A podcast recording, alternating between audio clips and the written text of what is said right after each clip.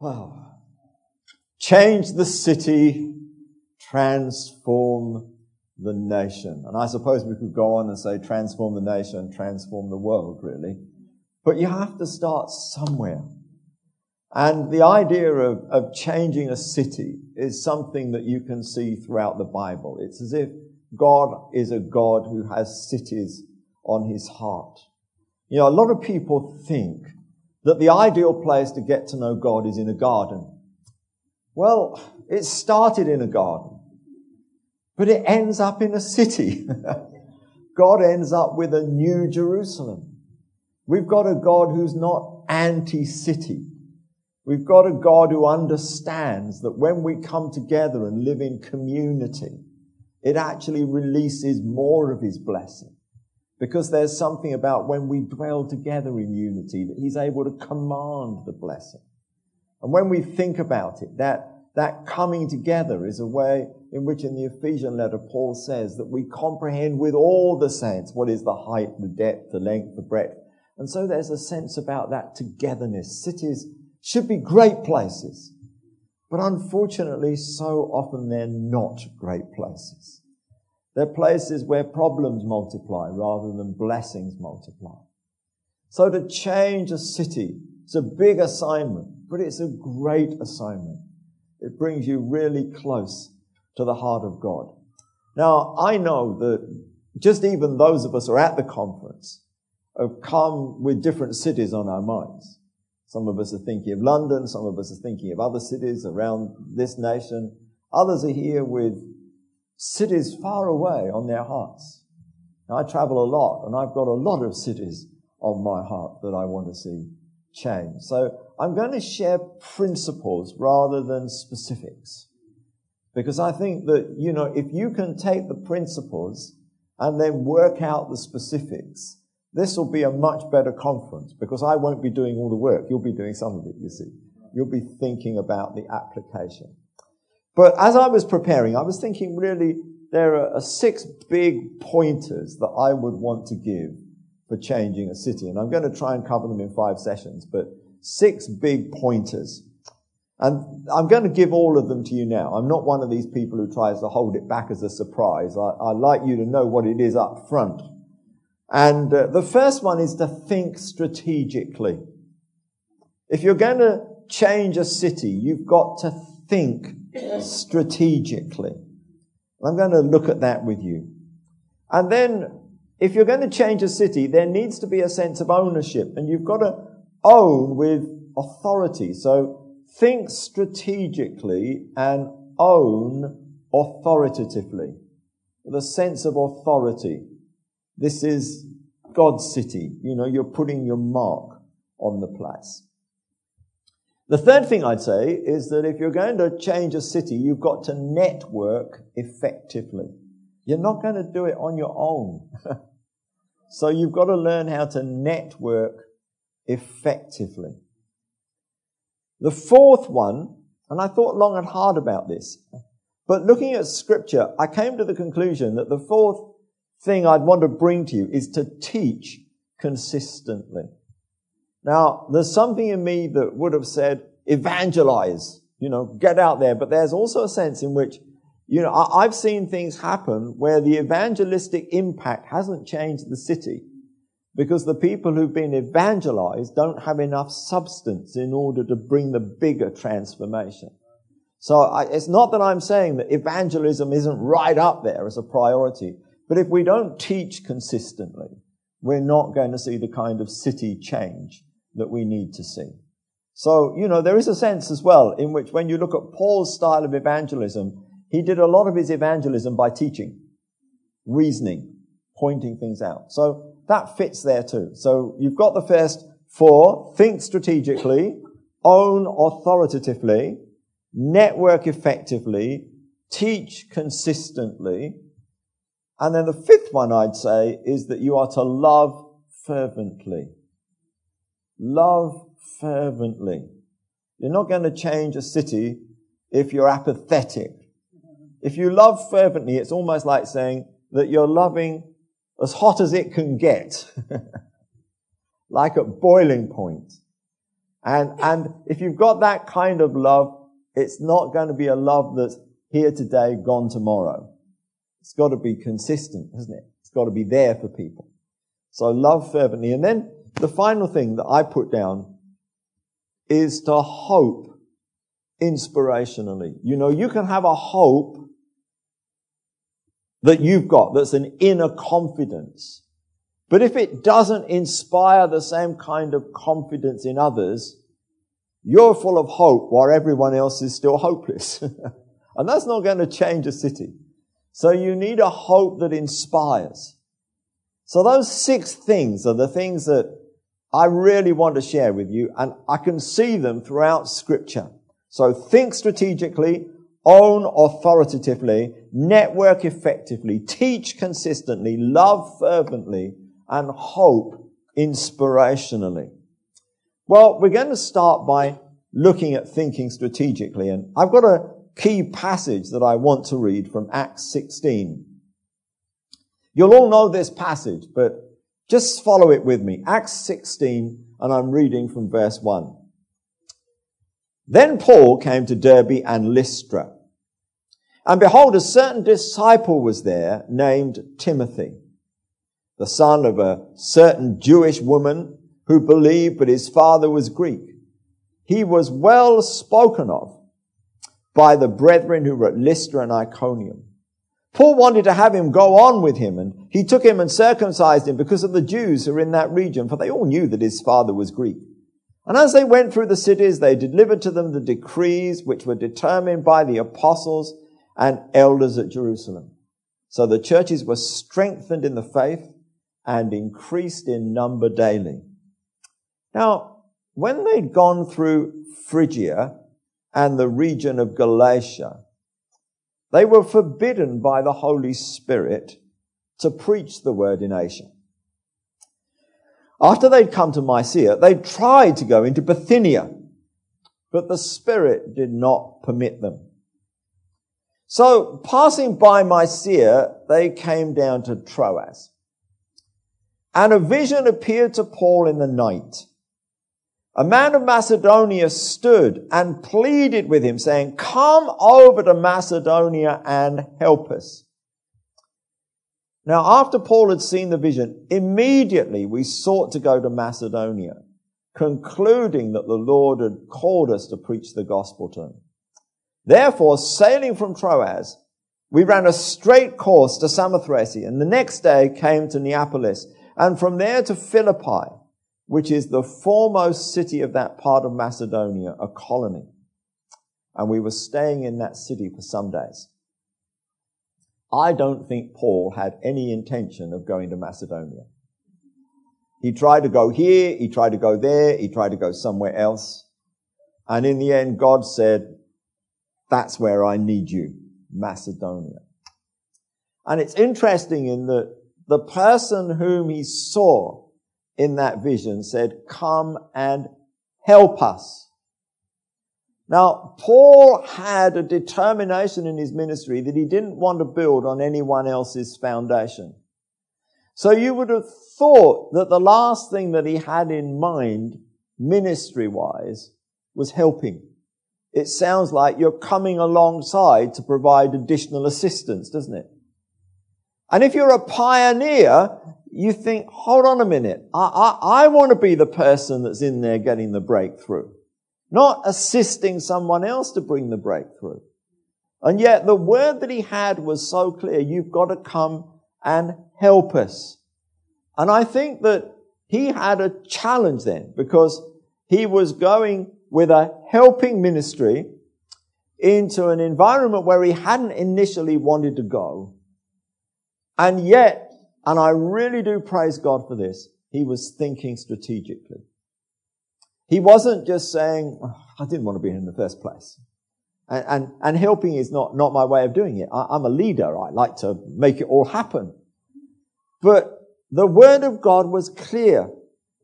And what he does is he goes to Macedonia, but you see, God doesn't always give you every detail of the strategy. He expects you to be a strategist. So where are you going to go in Macedonia? It's a big place.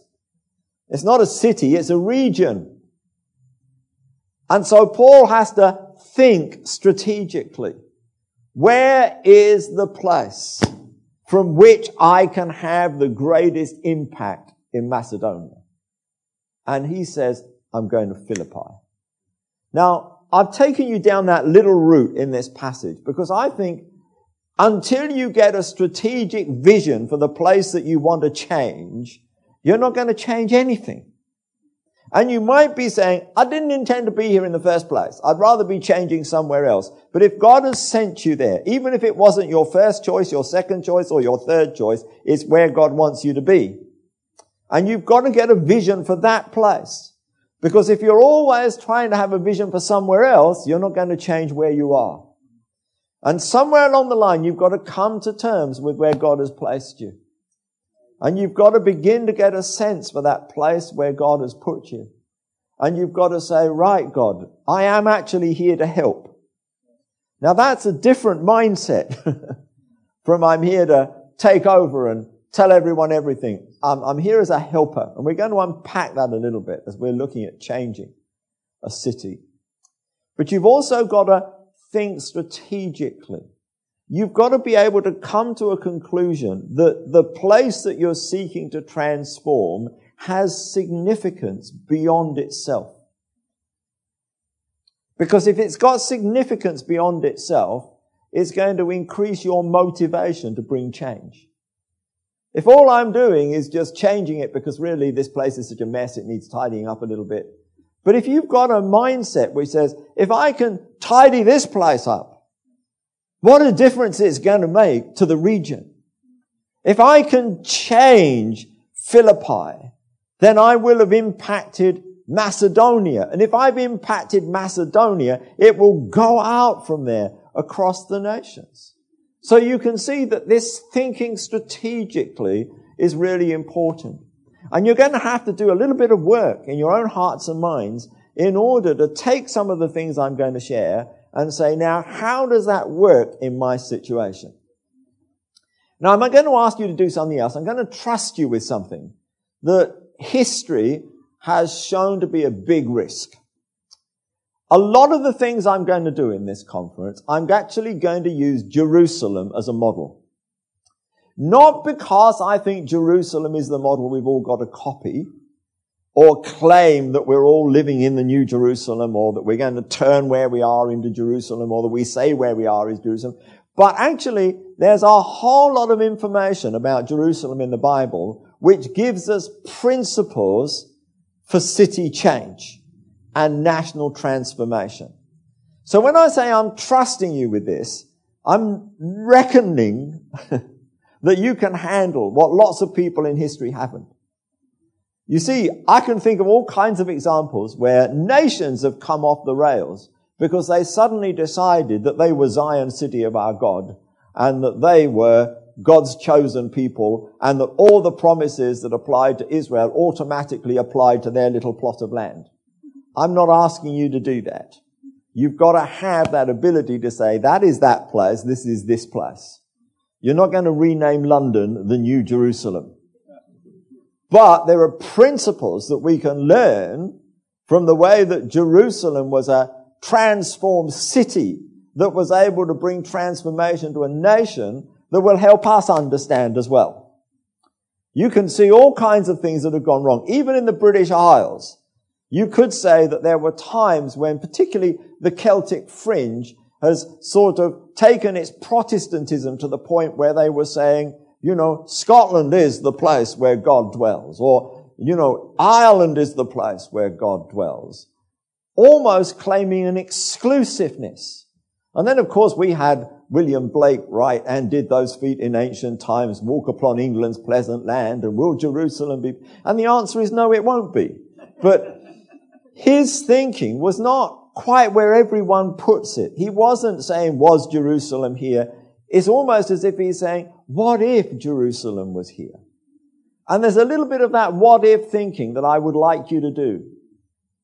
So that you're thinking, well, hold on, there's strategic policy that we can take hold of. And I'm just going to suggest three things to you. there's a principle of sacrifice that's really important. And if you can see strategically where sacrifice fits in, that's going to make a difference. The second word I want to give you is stronghold, and I'm going to come and unpack that a little bit later on. So sacrifice and stronghold. But the third one I've already alluded to, and that is centrality. You've got to see significance for your city, that it's, it's, it's, it's got something that's, that's central to a bigger outcome. So they're just simple words, but sacrifice, stronghold, and centrality. And I want you, if you're going to be a strategic thinker, to think about that. Now, we might all be thinking about different cities. That's not a problem, you know? I spent a lot of time on one point working out how to transform Kingston in Jamaica. And I got involved in that, led, uh, involved in uh, a, Justice for Jamaica campaign and was out there. And, and I could see the same principles. Karachi in Pakistan, another city that I prayed over for transformation. Jos in Nigeria, done a lot in Jos. And I could go around the world and I'm, I'm telling you that the same kind of principles can apply in every place. And one of the first things you've got to see is the principle of sacrifice. Now, I just want to show you something in scripture that'll give you a little bit of an insight into the significance of Jerusalem. So if you turn with me to Genesis 22, we're going to read a story which you probably don't think has got anything to do with Jerusalem at all. But in Genesis 22, we read this. And it's such a familiar story, you could probably tell it to me. But I'm going to read it to you instead. So Genesis 22. I'm going to read the first two verses and then pick up from verse 11. It says, It came to pass after these things that God tested Abraham and said to him, Abraham, and he said, Here I am. Then God said, Take now your son, your only son Isaac, whom you love, and go to the land of Moriah, and offer him there as a burnt offering on one of the mountains of which I shall tell you. Then you know that Abraham rose early, he went, and he actually spoke to the young man and said, We're going to worship, and we are going to come back to you. So there was a, a, a still a confidence that God was going to do something remarkable. When you read Hebrews 11, you, you can see that there was a sense in which Abraham believed that even if he slew his son, God would raise him back to life again. But you know, God's not in the business of, of, of slaying anyone else's son other than his own. This was a test. It wasn't, a, a, as it were, a wish on the part of the Almighty. And so what you find when you get to verse 11 is this, but the angel of the Lord called to Abraham from heaven and said, Abraham, Abraham. So he said, here I am. And he said, do not lay your hand on the lad or do anything to him. For now I know that you fear God, since you've not withheld your son, your only son from me. Then Abraham lifted his eyes and looked. And there behind him was a ram caught in a thicket by its horn. So Abraham went and took the ram and offered it up for a burnt offering instead of his son. And Abraham called the name of the place, the Lord will provide as it is said to this day, in the mount of the Lord it shall be provided. Now I want you to see two things from that. Number one, the, the thing that Abraham came down with is the Lord provides. Now most preachers, when they preach this passage, will say, just everything except that, you know? This was really important that Abraham was willing to offer his son because it was a prototype of God offering his son. Actually, the lesson that God was trying to teach Abraham was very simple. I will always provide. The nations around you might be offering their sons, but you don't have to offer your son because I will provide. And, and sometimes we miss the obvious. The lesson is God provides. You don't have to lay down your life for God. God has laid down his life for you. You don't have the ability to save yourself from sin. But God has saved us from sin. We cannot pay the price for sin. But God has paid the price for sin. God provides. It should shout off the page at you. God provides. But the other thing, it actually says this, in the mount of the Lord it shall be provided.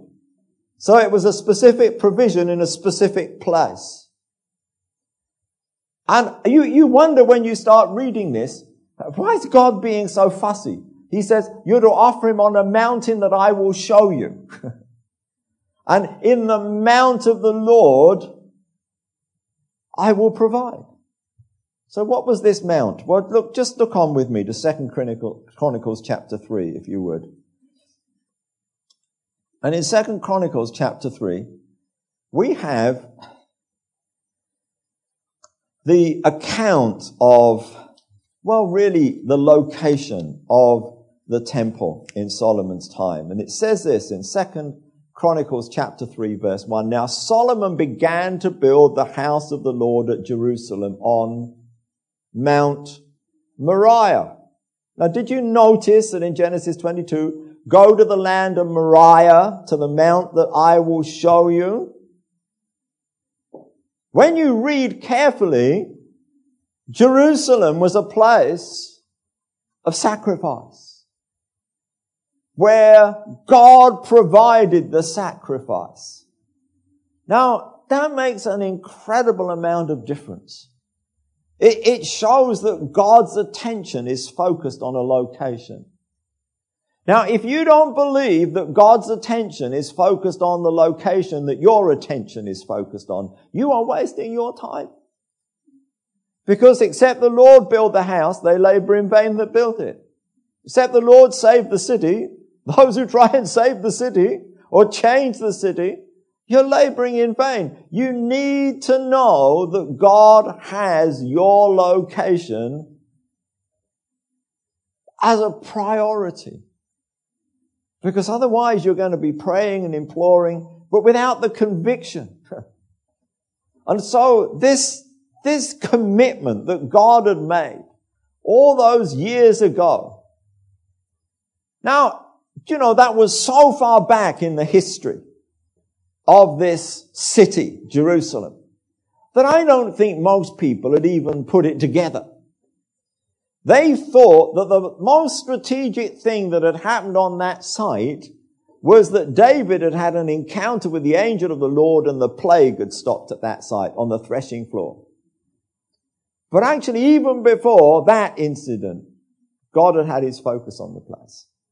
Now you need to know those kind of things.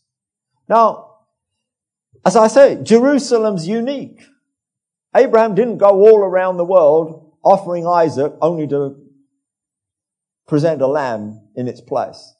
He didn't come to do that in London. He didn't come and do it in Nottingham. He didn't come and do it in, in Jos. He didn't do it in Kingston. He did it in Jerusalem. All right.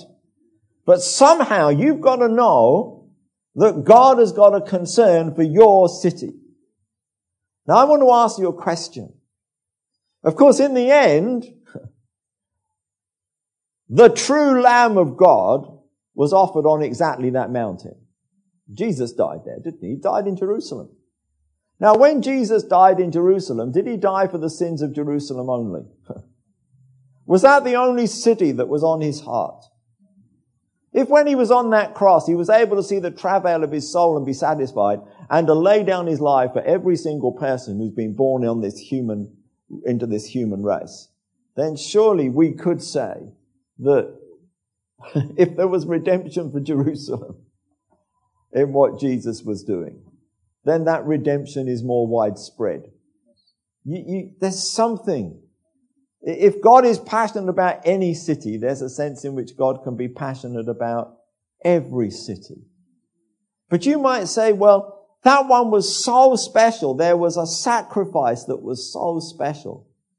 Do you know, I think you'll find that when you look into the history of any city, you will be able to detect a pattern of sacrifice. You might not see it straight away. And, and, a lot of us, you know, when I'm saying that Paul's mindset was to come to Macedonia and help.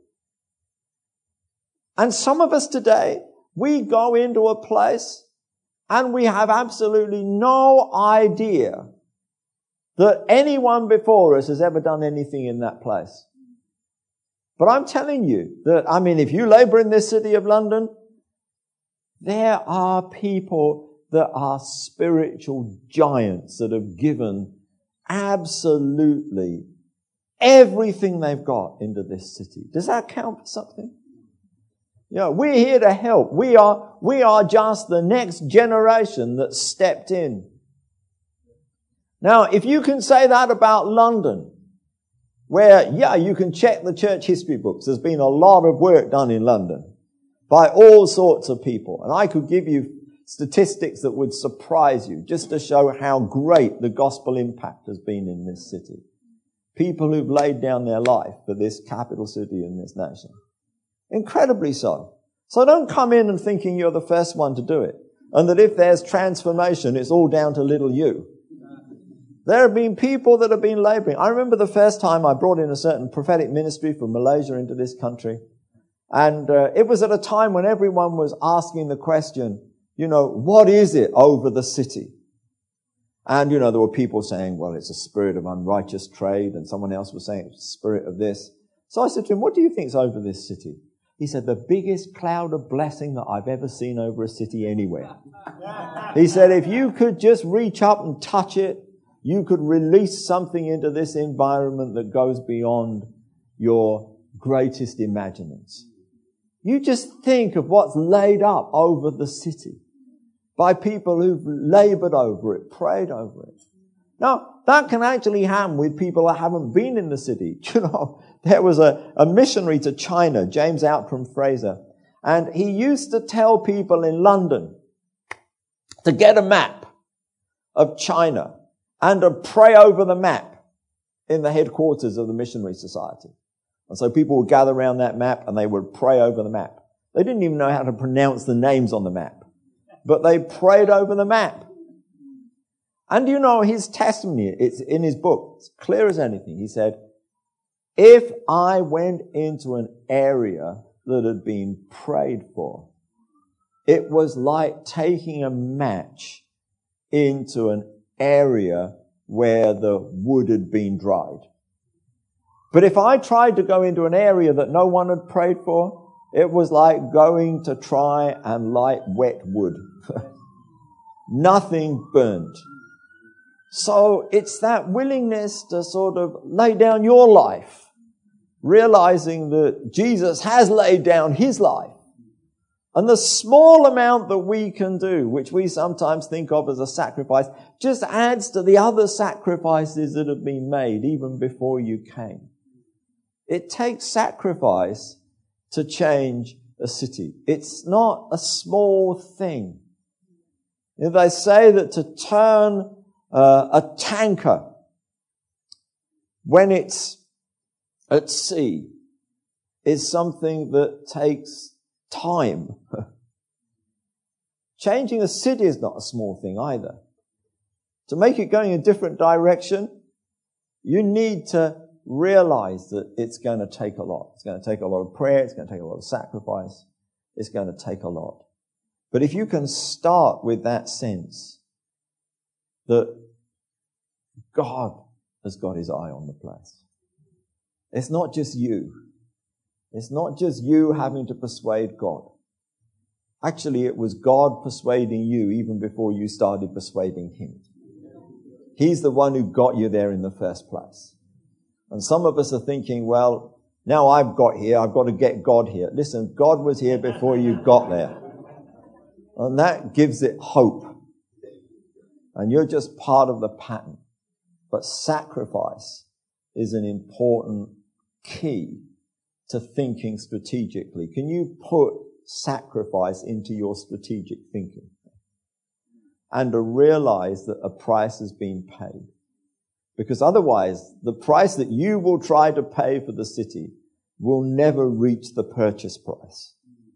You've got to realize a price has been paid. And, and when you see that, then you're into a whole different realm, aren't you? You know, have you ever been in a situation where I can hardly imagine it, but just, just think for a moment that you're trying to persuade someone to, to give you something. And, and they're saying, you can't have it because it costs this much. And then you could say to them, but the money's already in your bank account. Give it to me. Can you see the, the difference it makes? It's easier to take something off someone when the price has already been paid for it. Let me move on to the next word.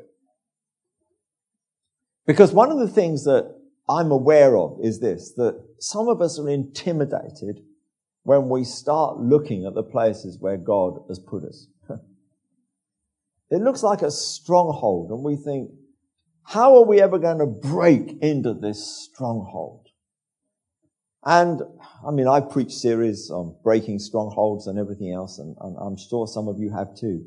But what you've got to do if you're a strategic thinker is to look at a stronghold and to say to yourself, this negative stronghold can become a positive stronghold.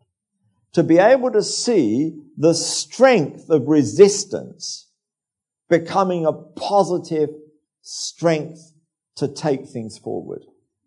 Now, David was able to do this with Jerusalem. In fact, you know, he, he, he writes in one of the Psalms, Psalm 48 is a good example, where he talks about Jerusalem. Just going to read a little bit of the second part of this Psalm, Psalm 48 from verse 11. It says this,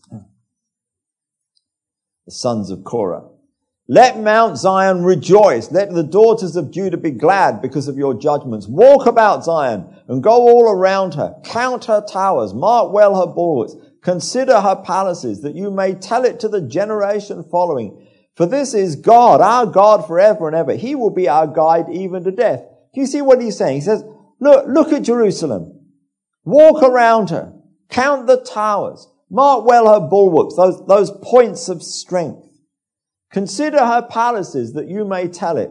Now, all of those things are natural, uh, are, are, are added strengths, but there's a natural strength that underlies everything. Now, how do I know that? well, I'll tell you. Joshua 15, 63. You don't have to go to all these references if you don't want to. I'll read them to you. But you can make a note of it just so that you can find it again. Joshua 15, 63. It says this. As for the Jebusites, the inhabitants of Jerusalem, the children of Judah could not drive them out. But the Jebusites dwell with the children of Judah at Jerusalem to this day. Do you know why the children of Israel couldn't drive them out? Because it was a stronghold. There was nothing particularly special about the Jebusites. They were just like all of the otherites. They'd sinned up to the hill and God said, you gotta go. But the difference between the Jebusites and all the otherites was that the Jebusites occupied Jerusalem. And it was almost like a natural fortification. There was a stronghold. It was on a hill. It was in a place that gave it advantage. And, and you know, they, they, they couldn't, they just couldn't be shifted. Now, they couldn't be shifted in Joshua's day. They couldn't be shifted through the times of the judges. They couldn't be shifted in Samuel's day. And they were still there when David became king. And you know he was anointed by Samuel while Saul had still got a considerable amount of his reign ahead of him. So it gave David an opportunity to strategize. Now, have you ever thought that he strategized? I know you thought that he just sat and plucked his guitar in the fields and sang to the sheep. No, he didn't. He strategized. He thought, I am the anointed king. One day I will take over this nation. Where will be my capital city? Where am I going to transform this nation from? Will it be Bethlehem? I love to drink from the well of Bethlehem. But actually, it's great having a place where you can drink from the well, but it doesn't mean the place where you drink from the well is the place where you're going to transform the nation. So he's saying, where will be my capital city? And he looks at this place and it is the most impossible place. Now this should encourage those of you who think God has sent you to the most impossible place in the world. Because that was what this city was. It wasn't called Jerusalem at this point. It was called Jebusi. There's a sense in which maybe there was something there before that had got that Salem title attached to it because you know Melchizedek was king of Salem. But by the time the Jebusites were holding on to it, because Melchizedek was around in Abraham's day, but the Jebusites are holding on to this place and they've called it Jebusi. A stupid name because it means downtrodden. but actually, they were living in a stronghold, but what they were doing with the stronghold was not worthy of its potential. Now, if you see a city that is downtrodden, it doesn't mean that it's a city without potential. It's a city that's potential has never been realized.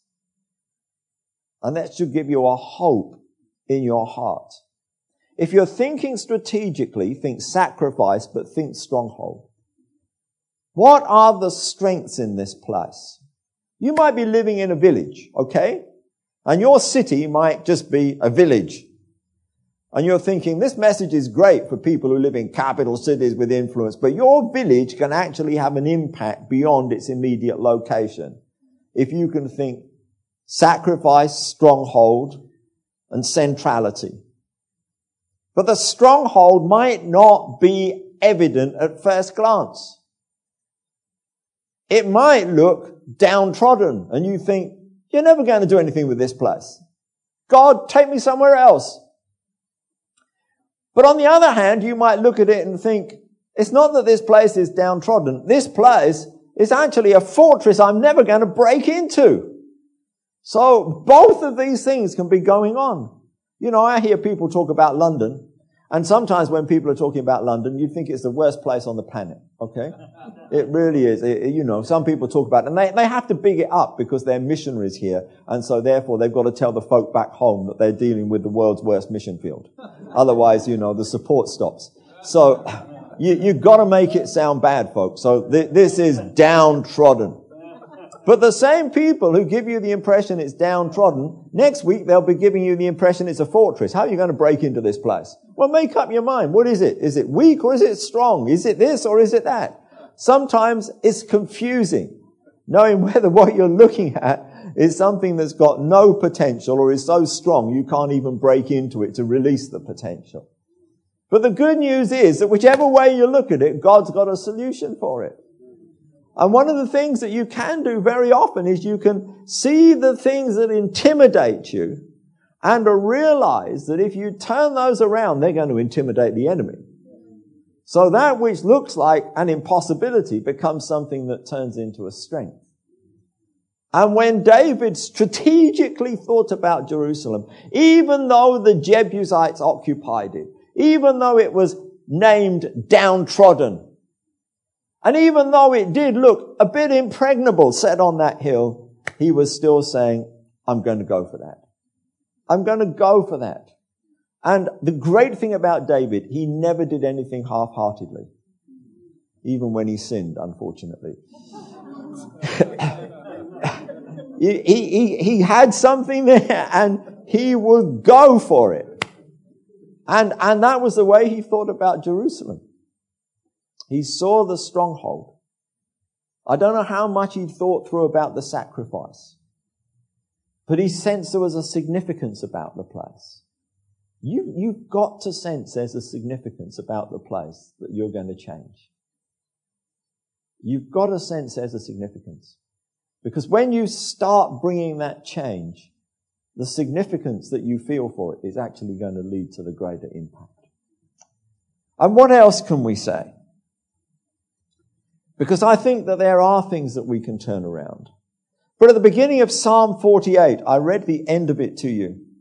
But at the beginning of Psalm 48, these sons of Korah, whether it was for them or by them, you can make up your own mind. It says this at the beginning of Psalm 48, Great is the Lord and greatly to be praised in the city of our God, in his holy mountain. beautiful in elevation, the joy of the whole earth is Mount Zion on the sides of the north, the city of the great king. God is in her palaces. He's known as her refuge. For behold, the kings assembled. They passed by together. They saw it. And so they marveled. They were troubled. They hastened away. Fear took hold of them there and pains as a woman in birth pangs, as when you break the ships of Tarshish with an east wind. As we have heard, so we have seen in the city of the Lord of hosts, in the city of our God. God will establish it forever. it sounds there, doesn't it? Like Jerusalem is the center of the earth. Kings are going to look at this and they're going to quake. They're going to be broken as they look at this. You know what happened to the Queen of Sheba when she came? she saw it all and it's just like the strength went out of her. She said, I, I, the half had never been told me. It had never been told me. And it wasn't just about Solomon and his wealth. There was something about the place where he was that had an impact on her. Do you know, you need to get a sense of centrality. And, and you can see it with, with Paul's strategy in going to Philippi. If I can get that place, then I will have this level of impact. That's why I'm saying if you can change a city, you can change a nation. But you've got to have a mindset, a strategic mindset that says that it is possible. Now, a lot of that has to do with the way that you think. because if you are just dismissive about the place where you are, it's not going to change anything. You're going to change that and it's going to do nothing. But if you've got that mindset which says, you know, it will make a difference. You know, if, if I paint the outside of my house, it might make the rest of my, rest of my street wake up to paint the outside of their houses, you know? It, it could work like that. If I, if I change my, my city here, if I change my village, it could affect the valley. it could affect the county. People say you can't do anything with rural churches. Well, do something in your rural community to tell the world that a revival can begin in a place that's hard to find on the map. And I could take you to a place where revival began, where it was hard to find it on the map. Because people believe that this little village, where there were hardly any houses, could be the center of one of the biggest revivals this nation has known. They just believed it could happen here. I mean, when I was a student, people used to flock to this place. And when I went and found it a few years back, I don't know how anybody had ever found it. In fact, I even found myself saying, God, how did you find this place? Because it just seemed to be nowhere. But the people who worshiped there had a sense of its centrality. It's the center of something. God can do something from here. You know, and I know I said that when we look at Jerusalem, you can't automatically claim that which is Jerusalem's for your own. But you can take some of the principles and you can see that if you see a significance in a place, it actually emboldens you to make a transformation. If you believe that what you do can be looked upon by leaders, you know, different places around the world host conferences. I remember going into a certain country just after they'd had the Commonwealth Heads of Government conference there. I had never seen the airport in that place look so tidy. You know, they knew the Queen was coming. I think the Queen's deceived into thinking the whole world is covered in new paint. I don't think they let her go anywhere that wasn't painted yesterday. So, you know, she thinks that's what it's like. Well, the rest of us know it isn't. But when I got to this nation, it had been transformed because of the Commonwealth heads of government. You know, you have another conference, you know, a NATO conference in a, in a, in a, in a town in Wales and suddenly it's the big news. Everyone's there. I was there a few weeks ago. It was nothing then. I actually was in the hotel that they've all been in. It was nothing then. But suddenly it's everything. And you've got to have the ability to believe that, that your, your place that seems like nothing could be a place where suddenly attention is focused on it. Now that shouldn't be your only motivation. Because there's a sense in which it's just worth changing things for the glory of God. But there is a sense too in which our God is so great that the more we can do to magnify Him, the better. Have you ever thought about that extraordinary statement where Paul says, magnify God in your body? How can I magnify God? I mean, surely God is so big that He doesn't need me to be the lens through which everyone sees Him. But there is a sense that when you become the lens through which everyone sees God, they see God in a different way. Because believe it or not, there are people that are looking at you thinking, well, if God can change you, He can change anybody. you might not have thought about it like that, but that, that's how we magnify God. Just because in our humanity, the transformation is something that then has a greater impact. Now just think about that. Change a community. Is that a way of magnifying God? Of course it is. People are looking and say, well, if God can do that in this location, wow, he must be God. He can do it anywhere. But you need to have that sense in your heart too. This is strategic thinking. I'm not asking you to relocate because God's probably located you exactly where he wants you to be unless you're doing the Jonah thing and going in the opposite direction. but he may have taken you through your first choice, your second choice, your third choice to get you where he wants you to be. But now he's got you there, you're there to help. And there will be those who've made sacrifices in that place. Almost certainly. People who prayed over that place. And you're there to help. You're not the only. God is the only. When he says, I am that I am, you don't stand up alongside and go, and I am too. It just doesn't work like that. When you see who he is, it puts everything else into perspective. We're just here to help. And we need to see that. But it changes everything when we begin to think strategically. David thought strategically. He might not have been able to link it all together. The land of Moriah, the mountain that God showed. But he knew that there was a stronghold, a city that was called Jebusi, downtrodden. And it was a, a natural vantage point. And it had so much strength that no one had been able to take it. But he said that if that place could be God's place, it could have a level of centrality, which from changing the city, you could transform the nation. God's a strategic thinker. He wants us to take these principles. How did David build his Zion vision? Do you know, I think sometimes he would, he would go that way. Hmm? I don't know. It's a bit like all those years ago, Moses looking after his father-in-law's sheep. Where did he take them? The Bible says he took them to the backside of the desert. That is not where sheep normally like to go. Why did he take them there? Because he wanted to go to Mount Horeb, which was known as the mountain of God. And he had an encounter with God in that place, didn't he? He had an encounter with God.